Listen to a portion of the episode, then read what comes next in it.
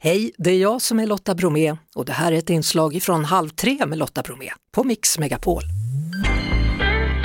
Hörrni, Amanda Ekström hon är fotograf och driver kontot Tuggmotstånd och har också grundat modellagenturen Tuggmotstånd Agency.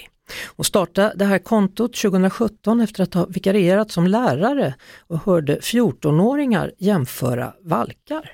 Ja precis, jag vickade som lärare och eh, gick in i ett eh, grupprum under en vanlig lektion där det satt några tonårstjejer.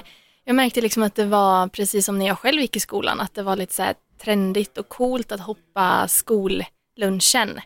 Och eh, de satt och liksom, det var när det var jättetrendigt för influencers att typ posera så här på stranden liksom så att de såg, ut, såg supersmala ut. Liksom. Och då mm. sa de här tjejerna att Eh, varför har jag valkar när jag sitter ner? Och så satt de och testade den här posen och bara hur, alltså ja, vi måste skippa skollunchen ännu mer. Och jag märkte att det var väldigt ätstört.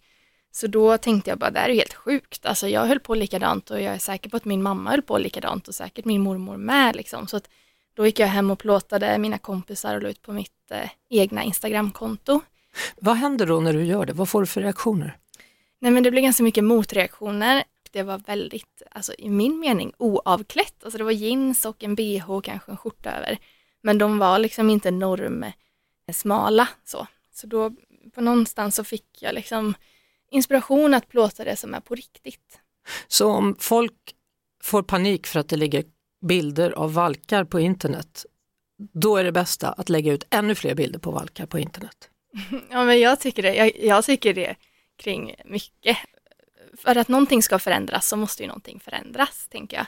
För att man ska bli van vid att se kroppar i olika former så måste man ju bli van att se kroppar i olika former. Och eh, det var därför jag då startade ett konto då som hette Tuggmotstånd, för då tänkte jag att det namnet visar att eh, blir man provocerad så kanske man fattar att det ska vara lite svårtuggat och att det ska vara meningen att man blir provocerad. Jag tänker ofta, jag är en tonårstjej, då tänker jag ofta att det är mycket hårdare för dem idag för att sociala medier fanns i alla fall inte när jag var yngre på samma sätt som nu. Jag är ute och föreläser lite på gymnasieskolor och har fått reda på att många tonåringar har ju åtta timmar skärmtid. Alltså det är en arbetsdag och att spendera en arbetsdag på ett forum där allting, alltså allting, jag som jobbar med att fota det som är på riktigt, inte ens jag lägger ut någonting som är 100% på riktigt. Liksom. Så att ingenting är på riktigt och att spendera åtta timmar i det, det är klart att man blir galen. Alltså tänk om vi hade suttit åtta timmar och stirrat på de här modellerna i hm katalogen Alltså man, det hade varit, alltså det är ett under att de klarar sig liksom. Det, det, finns ju de som menar, ja men det är väl jättebra att internet finns för nu kan man ha så många fler olika kroppar och man kan se ut på olika sätt. Tycker du det stämmer? Ja absolut. Min ambition är inte heller att visar alltså motsatsen till det som brukar synas utan jag tycker inte det finns någon gräns i det utan där tycker jag man ska visa alla olika storlekar men också mm. så här funktionsvariationer, etniciteter, hudtillstånd. Alltså man, det är inte så ofta man ser någon med akne i reklam till exempel. Nej. Eller kroppsspåring. Så att på så sätt så är internet jättebra. Det som är dåligt med liksom, sociala medier är att det också blir superenkelt att retuscha sig själv. Helt plötsligt så ser man morsans kompis som använt någon app där man retuschar sig själv. Alltså alla blir retuschade. Det som förut bara var på busskurerna. Så det blir också lättare att jämföra sig då, även fast det finns större utbud på, på liksom representation. Jag tänker så också, alltså det, det finns ett större utbud men det verkar ändå vara vissa ansikten, vissa kroppar som de flesta yngre tjejer ändå vill vara så lika som möjligt. Ja, självklart. Vad, vad gör man åt det?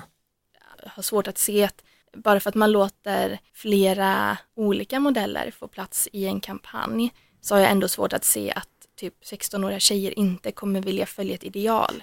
Så att eh, jag vet mm. inte hur man löser det men eh, jag vet i alla fall att man inte löser det genom att eh, bara visa upp en typ av modell. Du håller ju på med i alla fall då ett, ett, ett normbrytande arbete. Vad tänker du kring det? Att du faktiskt är med och, och gör skillnad? Eh, jag tänker att eh, det alltid är en eh, resa. Jag är absolut inte 100% representativ. Alltså vi saknar jättemånga typer av modeller. Det är liksom never ending med tjejer man vill och killar som man vill ha med.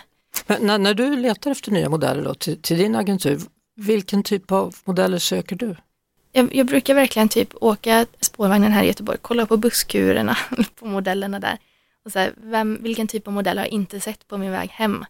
Och det som saknas där, det tycker jag känns extra intressant när vi väljer. Vad kan det vara för typ? Det kan absolut vara akne och det kan vara kroppsbehåring, det kan vara funktionsvariationer och givetvis olika kroppsstorlekar och etniciteter då. Amanda Ekström, fotograf som har då kontot Tuggmotstånd och grundare av modellagenturen Tuggmotstånd Model Agency. Tack så mycket för att du ville vara med i Halv tre.